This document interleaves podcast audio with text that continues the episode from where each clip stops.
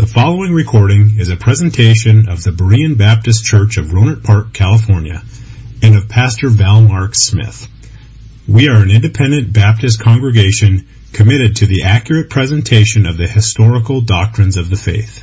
We welcome your visit to our services anytime here in the Rohnert Park area.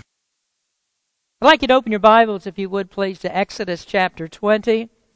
It's good to be back in the pulpit on this Lord's Day, and this is the Lord's Day. Did you know that? It is the Lord's Day, and that's why we've stopped everything that we do for the week to meet together. It is the Lord's Day. Our study is in the Ten Commandments, and we're privileged to have spent several weeks of introduction to this series and then more Sundays in uh, studying the first three commandments. And today we continue our study by looking at the fourth commandment, which is the longest of the ten. That is, there, there is more that is said in support of this commandment than there is of any of the others.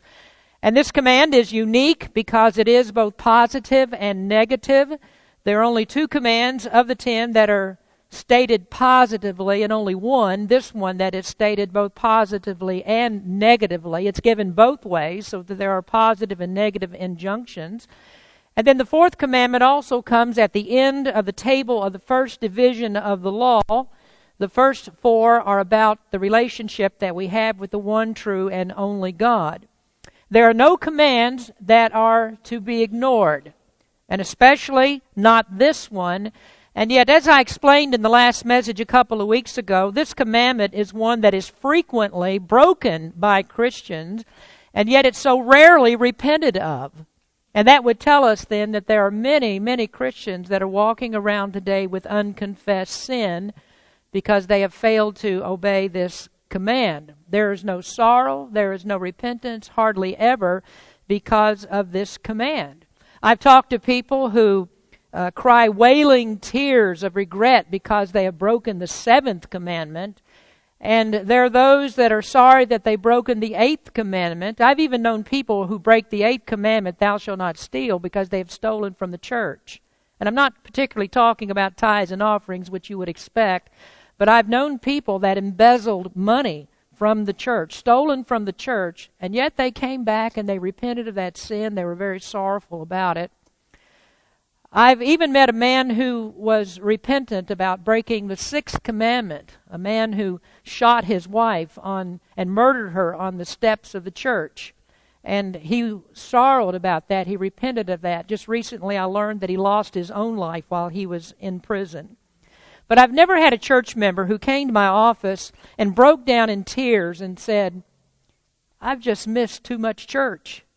I've broken God's commandment. I haven't kept the Sabbath day holy. It's rare that we have anyone, I would say uh, never that it's happened to me, that anyone came to my office because they had a broken heart and asked God to forgive them for misusing His day. And as I've just said, that means then that there are many Christians that walk around with unconfessed sin. Now, in the introduction to the message that I gave you a couple of weeks ago, I wanted to impress this upon you, and the Lord certainly did impress me to tell it to you that this day is a holy day, that God has told you in the longest of the commandments that we are to keep the Lord's day holy. Now, if you look at it in Exodus chapter 20, beginning in verse number 8, remember the Sabbath day to keep it holy. Six days shalt thou labor and do all thy work. But the seventh day is the Sabbath of the Lord thy God.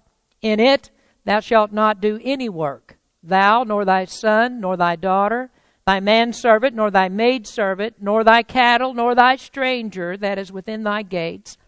For in six days the Lord made heaven and earth, the sea, and all that in them is, and rested the seventh day. Wherefore the Lord blessed the Sabbath day and hallowed it. I want you to notice the first word of this commandment. The fourth commandment, God says, remember. Now, I barely got started with that in the last message. Most of the last messages had to do with introduction. And so the first point of the message the last time was this that we are to remember the day. And we just got started with that. And so I, I, want to go on with it today and talk to you a little bit more about what God means by remember this day. Now we learned that remembrance to Israel was to look back at the past. It wasn't just a command that's given here at the foot of Mount Sinai, uh, given to God, to Moses on top of Mount Sinai, then taken down to people who are at the foot of the mount. It's not just a commandment that was to start from that day forward, but this was a look back into the past to a principle that had been very long established. In the 11th verse, we see this. It points it out. For in six days the Lord made heaven and earth, the sea, and all that in them is, and rested the seventh day. Wherefore the Lord blessed the Sabbath day and hallowed it. And we learn from this that the Sabbath day is a creation principle, that it is as old as man, because this was given one day after man was created. After six days of the creation, God rested, and he said that you are to take this day and to regard it as his, that you must take one day and reserve it for him because he hallowed it. He said, I have sanctified this day, I have blessed this day, and this day is mine. Now we read this in Genesis chapter 2, verses 2 and 3. After the creation, on the seventh day, God ended his work which he had made, and he rested on the seventh day from all his work which he had made. And God blessed the seventh day and sanctified it, because that in it he had rested from all his work which God created and made. And we noticed this in our last message that God himself, the creator of heaven and earth, observed the Sabbath. That he rested from all the work that he had made. And now God says to these children of Israel, you are to follow my example. Now, it's very hard to argue that there wasn't anyone who worshiped on the seventh day before the giving of the law in Exodus chapter 20. I mean, what sense would it make for God to sanctify the day all the way back at the time of creation and to bless the day, and then for God to say, I don't need the day. Uh, you don't need to, to pay attention to this day. Now we know that the people worshiped the Lord on the seventh day, and God did not hallow the day because he was tired. He didn't do it because he needed rest. A day of rest is not needed for God as if he was exhausted and had to put up his feet after a grueling week of creating this world. Oh, the Sabbath day was not made for God, it was made for man. And Jesus ended all the confusion about it, about what the Sabbath day was for, when he said that we, that this day it was made for man, not for God. We need to be refreshed on this day. It's not God who needs it. We need it to be refreshed and to take our minds away from the world and uh, away from our work and to bring our mind back to God. And the best that way that we can do that is to honor the day that God gave for the purpose. And so we looked at that and we saw how that in Genesis chapter 2 that God put the Sabbath principle into place. That the world was set up on seven day cycles and that continued until the time that God said to Moses, I want to codify this law that was given at the creation. I want to codify it into the written law. It's not only written on your heart since the creation, but now it is to be written into the moral law. And in that first message, I showed you the principle of the Sabbath as a transcendent one. That it existed before the law was given. It survives the law. It survives even the ceremonial laws that Jesus fulfilled at the cross. In other words, I'm trying to say the Bible teaches us that there is a Sabbath principle today, and this principle continues throughout the church age. It will continue into the millennial kingdom and on into heaven itself, which the Bible describes as a Sabbath rest, the final rest for the people of God. And so I made these arguments to show you that that law of Sabbath rest is still with us today. And we reason this. Why would there be only one law of the commandments that God said, you don't have to do this any longer?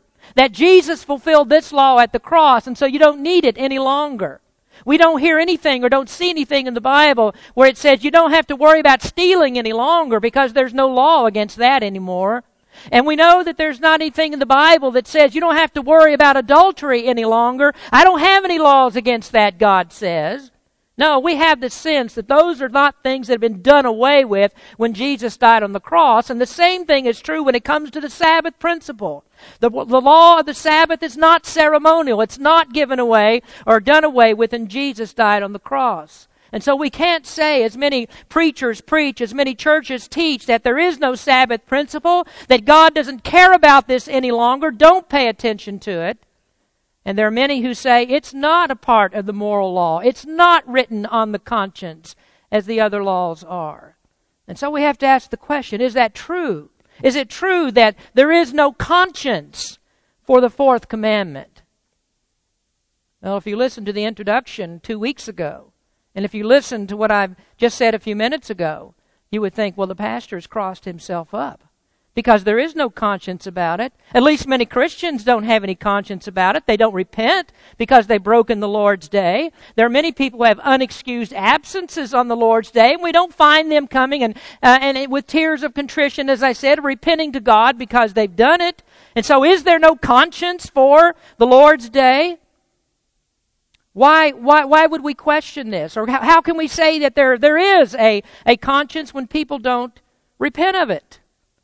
Well, I think that we may find the answer in 1 Timothy 4. It provides, I, I, believe, an answer for us, where Paul wrote, Now the Spirit speaketh expressly that in the latter times some shall depart from the faith, giving heed to seducing spirits and doctrines of devils, speaking lies and hypocrisy, having their conscience seared with a hot iron.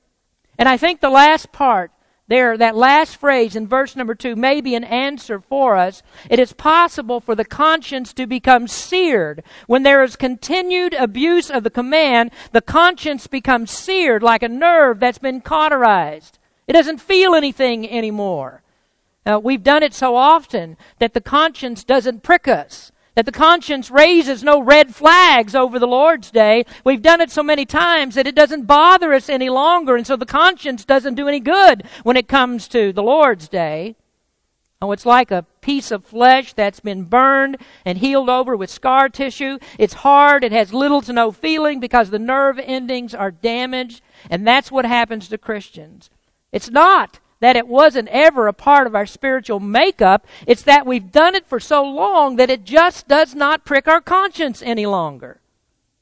On Sunday mornings, I come to church a little bit before 9 a.m. and I drive by the casino on the way in and I pass the turn lane that goes into the casino and that turn lane almost every Sunday morning is filled with cars trying to get into the parking lot. By the time I leave on Sunday afternoon and go back home that way, the entire parking lot of the casino is full. And so are we to think that those thousands of people that are at that casino on a Sunday or any other day are fighting attacks of conscience? Uh, are, are, they, are they uh, at war with themselves because it's a Sunday and they're over there gambling? Well, no, there's not any conscience about it. So would we conclude then that because they don't feel a sting of conscience because they're there, that somehow gambling must not be immoral? That, that, there's no conscience against it? Are we to think that because they don't feel anything, that it was never a part of the moral constitution of obedience to God? Well, of course it was. It's just that people override the conscience. They sin so much against God, they can do it, they think, with impunity. The same is true of the sexual revolution. Was there never a conscience about it? Well, you know better. What people did in secret, they wanted to keep in secret. Nobody would talk about it. Now, it's become a source of pride. Why do you think admitting to homosexuality was once called coming out of the closet? Why? Because that was morally reprehensible. But it isn't any longer. And it's because the conscience of the American public has become seared towards that. We're used to it. We're given a constant parade of it everywhere we go. I noticed on television the other night that there's a Kaiser commercial that shows a family that is a gay couple. Is there a television program anymore that doesn't have people that sleep together and doesn't have a gay character as part of the storyline? But there's no attack of conscience over this. They aren't bothered by it because, because we've become used to it. Does that mean that there isn't a moral law against it any longer? No, it's in the constitution of man to know that these things are wrong, but the skin of our heart has become tough. It doesn't bother us anymore. We don't worry about it any longer. We don't feel anything any longer. And folks, that's the way it is with the Lord's Day, with the Sabbath, with Sunday, that Christians have treated this day shabbily for so long, they've mistreated it so long, that Sunday's just another day to them. And, and, and stealing a day from God is not a problem for them. One day away from God, that's no problem. Two days away, two Sundays away, three, four, five, that's not a problem. One day after God created man, he gave him the Sabbath. That is etched into our being. But because of our lack of use of the Lord's day, there isn't any remorse because of it. So we don't feel bad about misusing the Lord's day. And because of that, Christians have lost their moral influence in a world that freely abuses it. I remember a time when I was younger that Christians had enough influence that they stopped stores from being open on Sundays. Do you remember that? If you're as old as I am, they had what was called the blue laws. Maybe some of you don't even have any idea what a blue law is. The blue law said you can't open up the stores on Sunday. That's the Lord's day. So we keep all the stores closed. You can't shop on the Lord's day. But today Christians become upset if they pull into the parking lot of a store and find out that it's closed on Sunday. I mean, how many of you are upset that you can't shop at Costco on Sunday? As far as I know, they still remain closed, don't they? But if they were to close Walmart, there'd be riots in the streets. I mean, how many Christians do you find in the parking lot of, of Walmart and shopping on Sunday? And that's why I say that Christians have lost their moral influence over this because we treat the Lord's Day like we do any other day. Now, I want you to notice that this command comes as the summation of the first three. These all go together they all fit together because there is one God, because there is one true God who is to be worshiped, and because this one true God has a name that is above every other name, time must be taken. A specific day needs to be taken to recognize and to honor him because he is gracious and merciful to sinners. Now, especially if you are a Christian who understands that you cannot keep any of these laws perfectly, can't you see the need that you have to stop what you're doing and to glorify God and Jesus Christ who saved you from the condemnation of all these commandments that you can't keep? So can't we stop profaning the Lord's day that he says is holy? And I'll add this. Don't you as a Christian have more responsibility to honor this day than did the Israelites? Oh, you understand much more than they did. You have, you have the revelation of Christ that they didn't have. All they had were types and shadows. They had animal sacrifices, but you have the real thing. You have the Word of God that tells you what Christ did, that Christ sacrificed Himself. You have the promise of the resurrection. You have the promise that He's coming again. You know better than the Israelites knew what God does for us. And the Bible tells us to whom much is given, much is required. And so we stand in greater condemnation than an Israelite who did not obey this law. And do you remember what God said to the Israelites? If you don't obey this law, what will happen? He said a person who is within the borders of Israel who did not keep the Sabbath was to be stoned. Now, thank God we don't live under a theocratic government any longer because we wouldn't have enough people to have a church service. All of us would be buried under a barrage of stones. God says, Remember this day, keep it holy. Well, that naturally leads to another question How do we remember this day? Are we to keep the same day? Are we to keep the same Old Testament day of Sabbath?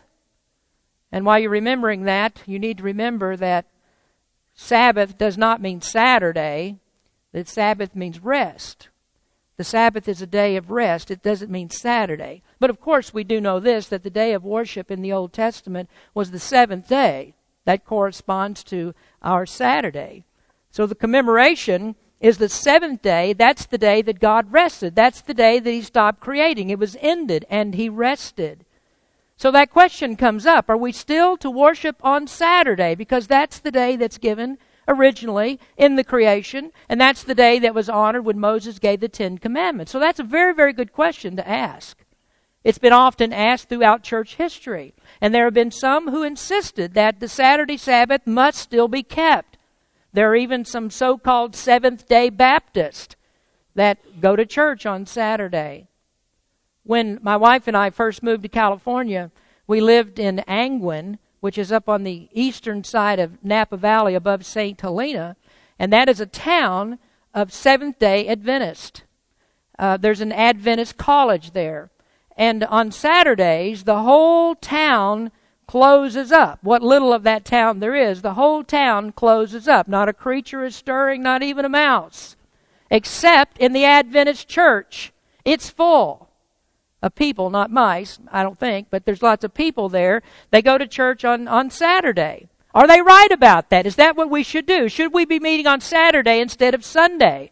Well, Adventists love to meet on Saturday because they love salvation by the law. So that's a, a huge tip to begin with, a tip off. So, what was that Saturday Sabbath for? And why they're saying that we should continue to worship on Saturday? Well, I think you understand this that, that Saturday marked the end of creation. It honored God's creation. And of course, creation is monumental. I mean, how would you ever top the celebration of the creation? Greatest thing that ever happened in the world, they think. But let's let's look at it for a moment. Is there something that greater that happened that's greater than the creation that would cause this day to be changed and tell us that we should worship on Sunday rather than Saturday? Well, first I would say that it's God who has the right to change the day if he wants to. It's his day. He's the one that created it. He can change it. And we look at this and we think, well, who is God? We understand that the great I am of the Old Testament is Jesus Christ in the New. We find this out in John chapter 1 and in Colossians chapter 1, where it says that Jesus Christ is the one who created all things, and by him all things consist. And so Jesus Christ is the Creator. Now let's take a look for just a moment at a statement that Jesus made that stunned the Jews.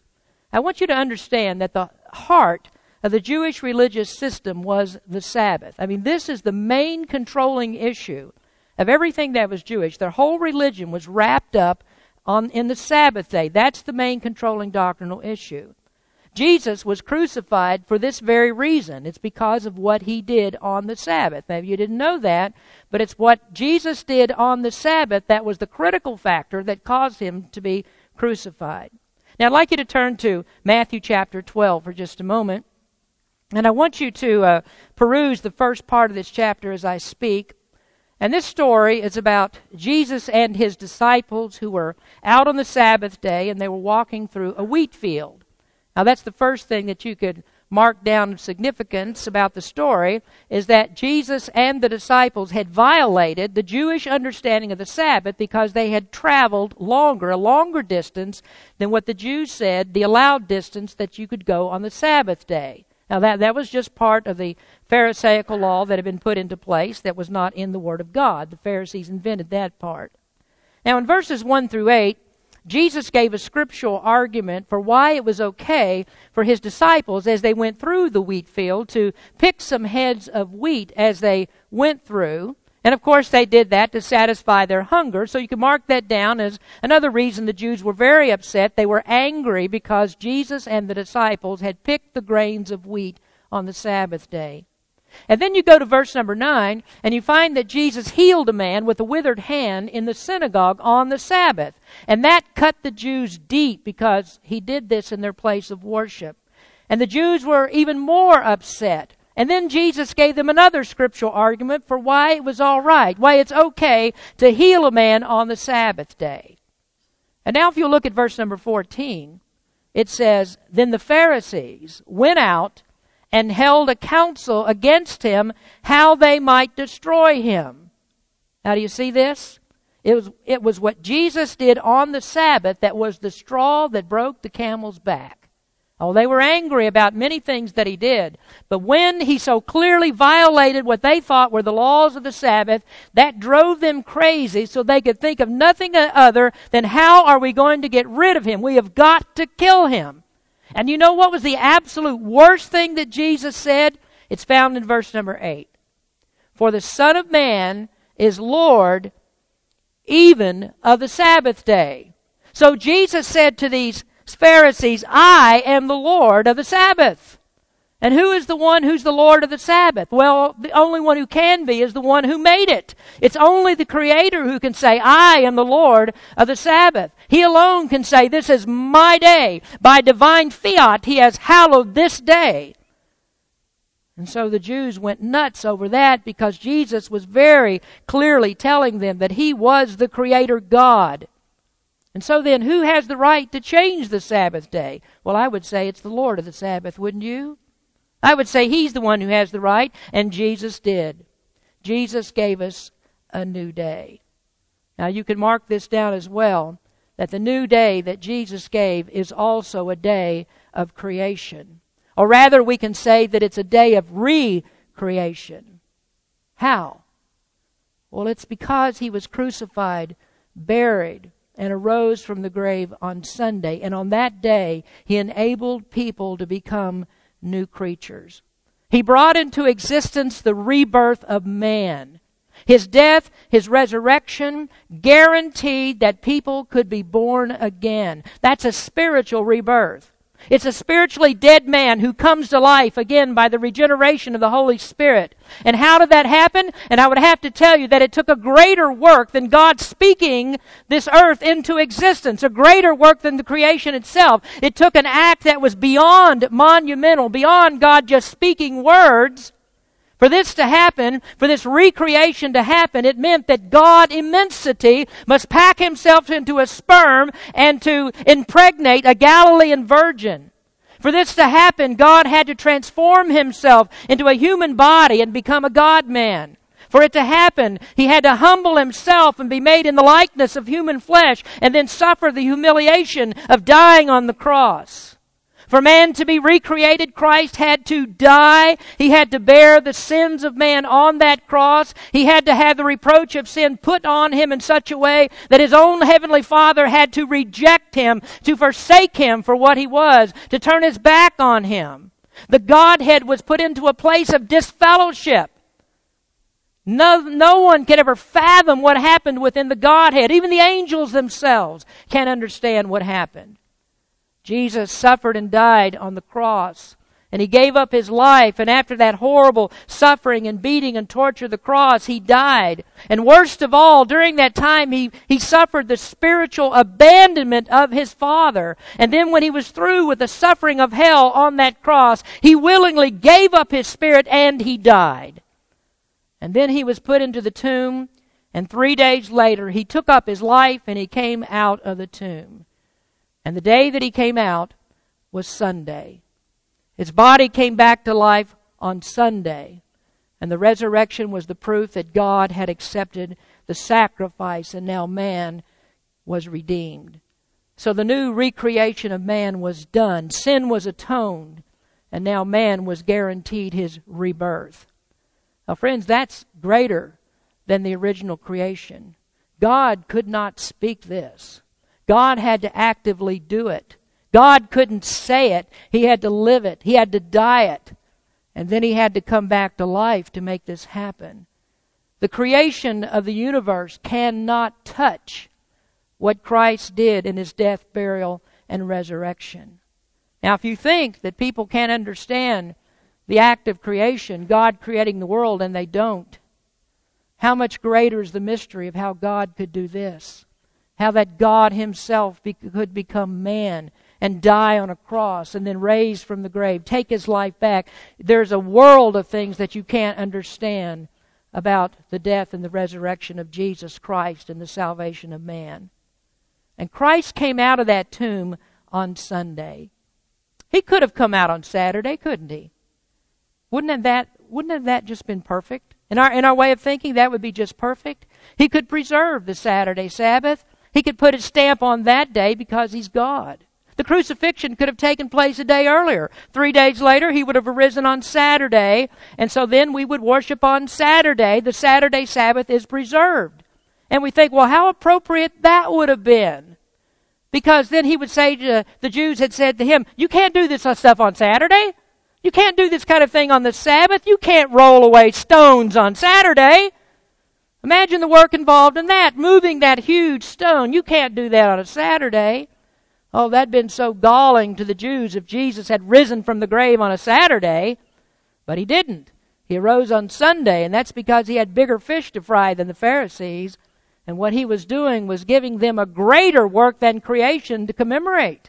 That his resurrection day was a bigger day than the entire Jewish religion. They're wrapped up in the Sabbath. But what he did was so much bigger than their religion that he separated another day and he killed their false piety of observing the Sabbath. And so he came out of that tomb on Sunday and he changed the day. He authorized a new day. And then on that same day, Jesus appeared on a Sunday. He appeared to his disciples at night. And for all of you that missed Sunday night services, just think what you would have missed in that first Sunday night service.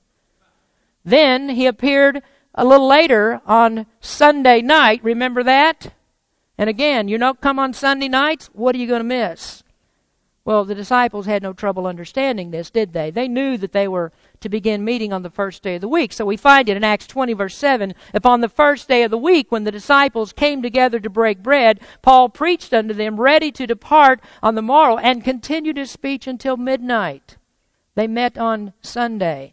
1 Corinthians 16, verse 2 Upon the first day of the week, let every one of you lay by him in store, as God hath prospered him, that there be no gatherings when I come. The disciples gathered up their offerings on Sunday, the first day of the week. And why? Because that's the day they met.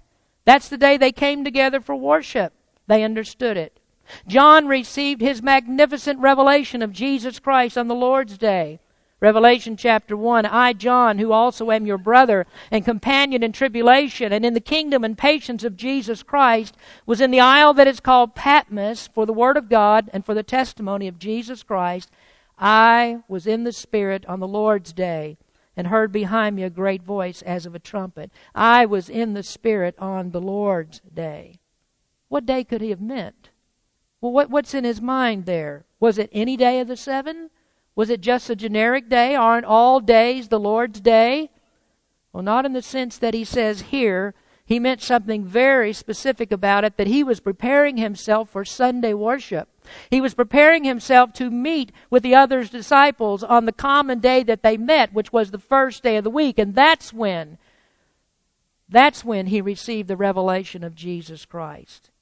And then we have the convincing proof of history that the day has been changed we know that the disciples stopped their meetings on Saturday. They began to worship on Sunday. They did that in the first century. That held true in the second century, in the third century, into the fourth century, and on down to today in the 21st century. Christians understand that we are to worship on this day, on Sunday, which is the Lord's Day. And so we know that this is the day that God has sanctified holy. And that's why we say, I was glad when they said unto me, Let us go into the house of the Lord. We will be glad and rejoice in it. This is the day that we are to remember. Now let's return for just a minute to the thought of greater responsibility. The week of creation was truly a great week. We wouldn't exist if it hadn't been for the creation. Israel was told to set the day aside, the seventh day, for worship, and they honored that day because the day acknowledged what God alone can do. And the Saturday rest was different for them. Uh, I mean, as a nation, they, they stood out for this observance. Heathens had their days of worship, but it's not because of what God did in the creation. Uh, they didn't have the same kinds of prohibitions upon them for uh, observing a, a Saturday Sabbath. For example, you remember when Moses told the people of Israel, he says, "Don't go out on don't go out on the Sabbath day to pick up manna. There won't be any. Don't go out and gather sticks on on the Sabbath. You're not you're not to do that." But the other nations didn't have these kinds of Sabbath laws in the same way the Jews did, and certainly not the ones that the Pharisees added. They didn't think of being as strict about the day of worship. Now today in Jerusalem, you go and you can't push a you can't push a button on a Shabbat elevator. Remember, I've told you that story about the uh, the elevators and places like the hotels in Israel. That when you're there on the Sabbath day, you go into the hotel, you don't have to push the buttons on the elevator. There in the, the center elevator, usually if there's more than one, will be a, a Shabbat elevator. And on that, in that elevator, you don't push buttons. When you get on it, it's going to take you forever if you're on the top floor because that elevator is going to stop at every floor and the doors will open whether anybody's there or not. And that's so people don't have to push the buttons. Pushing the buttons is work and you don't work on the Sabbath. And so the elevator goes up and down and the doors open on every floor. Well, those are the kinds of things that the Jews put into place. They were ridiculous with their laws. The Pharisees outdid themselves on their Sabbath laws. And those strict laws were given because God was telling His people that they are different people. They don't act like the rest of the world. That God's people are a peculiar people. And so the Sabbath day was a separating day. It was a day that set them apart from the rest of the world, and they celebrated the work that the one true Creator God did. And so we look at that and we think about how they hallowed the day, how it was so specific for them, and we wonder how does that translate into the lives of Christians today? What are we to do about the Sabbath? And then we are to, to, think about this. Is the redemption of the soul of man, isn't that a greater thing than what happened in the creation? Isn't it greater what the Lord God has done for us in saving us from our sins? Aren't there greater events that we are aware of that would cause us to hallow the Lord's day as much or more than the Jews did? And so you need to think about this. What do you do on the Lord's day? Do you make a statement that you're different from everyone else? Don't you acknowledge that Christ did something for you that he didn't do for unbelievers? And I know that you can argue that statement if you want to, but if you've been saved by the grace of God through the sacrifice of Jesus Christ, are you not willing to admit that God has done something for you that He hasn't done for the most of the people that are in the world? And aren't Christians to be a separate people? Are they no longer peculiar? Well, the Bible says that they are. Titus chapter 2. For the grace of God that bringeth salvation hath appeared to all men, teaching us that denying ungodliness and worldly lust, we should live soberly, righteously, and godly in this present world, looking for that blessed hope in the glorious appearing of our great God and our Savior Jesus Christ, who gave himself for us that he might redeem us from all iniquity and purify unto himself a peculiar people zealous of good works. So, what happens when you don't honor the Lord's day? What if you treat the Lord's day like any other day? Aren't you doing despite to his day? Don't you discount the resurrection of Jesus Christ if you do? Well, let me put it to you more simply in case you didn't get those arguments. Observance of the Lord's day is a witness to this lost and dying world. The act of going to church on the Lord's day is a testimony to everyone that Jesus Christ is Lord. It says that you believe. It says that the resurrection of Christ was for you and that you honor Christ as a witness for Him. Now you think about it, that the Seventh day Adventist cuts across the grain of normal religious practice to make a point. That he'll risk all the weird looks that people give because he's doing something different. He goes to church on Saturday, and people look at that and they say, well, that's a crazy thing to do. You don't go to church on Saturday, you go to church on Sunday. But he's willing to do that because that's something that makes him different.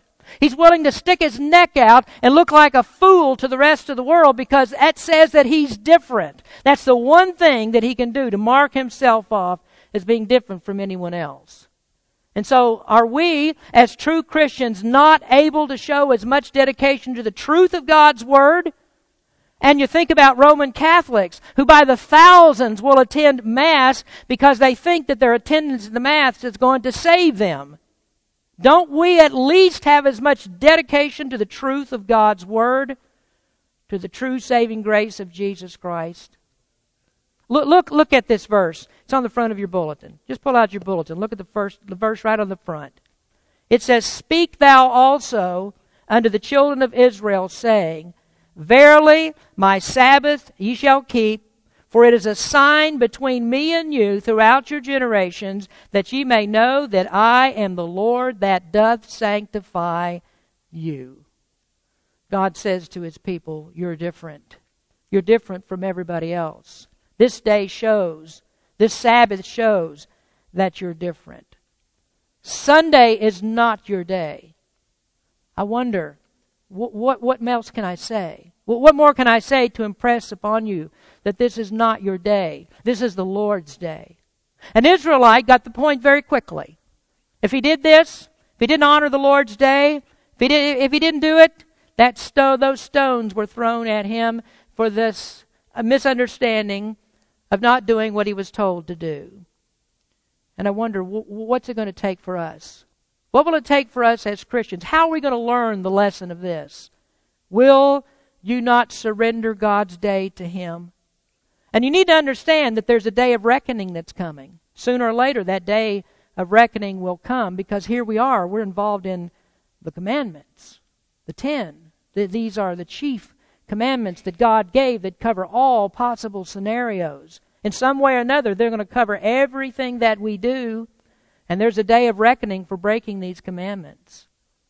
And so I hope that in two messages that I've at least got this much across to you that you must remember the day. And when we say remembrance, that means observance. You are to observe the day. You can't blow the day off. This is a command, just like one, two, and three. It comes as the fourth at the end of the first table of the law. This is all about respect for who God is. You can't come to the end of the table of the law, these first four commandments, and say, I don't need to respect who God is. I had a man who called me just this morning and asking questions about the Ten Commandments. He'd seen our sign outside, and he said, I understand that you're teaching on the Ten Commandments, and he said, I'm interested in one commandment that you're teaching about. When are you going to do this? What's the date that you're going to preach on thou shalt not kill? And he had a several reasons why I won't go into it why he wanted to know about thou shalt not kill and the thing I told him before the conversation was over you can't start with commandment number 6 you got to start with commandment number 1 You'll never understand the rest of them until you start with commandment number one Who is God? Your opinions don't matter. What you think about things don't matter. What you think about 2, 3, 4, 5, 6, 7, 8, 9, and 10, they don't matter because only who God is matters. And if you don't interpret everything it said after who God is, then you're not going to understand any of it. You're not going to get any of it right. And if you don't get number one right, then you will make yourself God and your opinions are going to be what counts for you. And so when you come to thou shalt not kill, thou shalt not steal, thou shalt not do this or that, it's all going to be about you and what you think. You got to end it right with commandment number one and say, right here, I'm surrendering to who God is. And so you keep these commandments, this fourth commandment, because of who God is. You don't have the right to change it. You don't have the right to abridge it. You don't have the right to say, we don't have to do this any longer. As hard as your heart may be, as hard as your conscience has been seared against it, you don't have the right not to worship on the Lord's day. I didn't say it, God said it. If I said it, go in one ear and out the other. But if I'm repeating what God says, listen to it and do it. A day of reckoning is coming. And so I hope in two messages you got point number one. Remember. Remembrance means observance. Somehow our minds don't meet on it. And so I suspect that some of you will go on as before. I'm very thankful for those of you that are here. We had a lot of empty seats today. And uh, I'm not judging uh, motives or reasons why people might not be here today. I wasn't here last Sunday. I was in church last Sunday, but I wasn't here. So I don't know what everybody's doing today. But I do know this that God is displeased if we take His day to do our own things. If we dishonor His day, if that's a regular habit and practice, then God's not pleased. Now, what we have left to discuss then is another really big question, or several big questions. And that is how are we to keep the Lord's day? What, what does the Bible mean by rest? Are, are there any activities that you can do on the Lord's day? How, how do you preserve the holiness of God's day? Who does the day represent? So we have more to go. We have a lot of things to discuss about it. God gave more in defense of this commandment than he did of any of the others. That is a significant thing. And that's why we're spending so much time on this. Now remember then how important that this day is to God, and then remember how important that it should be to you. And it should be because you are a born again child of God. And you are to respect His commandments. You are to be obedient to the Lord. This is what He says. Remember the day. Let's pray. Our Heavenly Father, we come to you on this day, a Sunday, the day that we are to reverence and to keep holy because it belongs to you. And Lord, as we look at that, we have come to the understanding that you didn't need the day, not because you were tired, because you had to have rest, because it was just too hard for you to do, to create the world and all the things that you did. But you made this day as a day that's good for man. You made it as a day that would help us. It would help us spiritually, it helps us physically. We do need to look at that. Lord, we thank you that you've given us a day. Lord, we pray that we would do with it what we should do to honor you, glorify you with it because of Jesus Christ, our Lord and Master, and the great work of redemption that He's done for us. Sunday allows us to be recreated, to be born again. If it hadn't been for what happened at the cross, the resurrection, on the first day of the week, none of us would be talking about heaven. None of us would be talking about anything but a eternity in the depths of a hell that is so hot we can't even describe it, of torture so terrible we don't can't even fathom it. Lord, we've been saved from that, from the grace and mercy of Jesus Christ. Can't we take the day to honor you as you said to do it? Lord, speak to our hearts. Convict us of this. And although I said that I've never seen anyone come in repentance because they missed the Lord's day, I pray, Lord, that all of us would change. That all of us would see when when we don't honor the day as we should, that that needs to be repented of as surely as any other sin that we commit. Help us, Lord, to see the importance of it. We pray for those who may be here today who don't have any understanding of this at all. They're not saved. They don't understand why this means so much to us. I can't convince people of it. Only the Holy Spirit can open up a person's heart to reveal to them Jesus Christ and the importance of the words that have been spoken today. And I pray, Lord, you would open the heart of some lost sinner today. We give you the praise for that. Thank you, Lord. We want to remember your day and keep it holy. In Jesus' name we pray. Amen. Thank you for listening to this presentation of the Berean Baptist Church of Rohnert Park, California. If you would like further information about our church, please feel free to call us at area code 707-584-7275 or write to us at Berean Baptist Church, 6298 Country Club Drive, Rohnert Park, California, 94928. Additionally, you may visit us on the World Wide Web at www.bbaptist.org.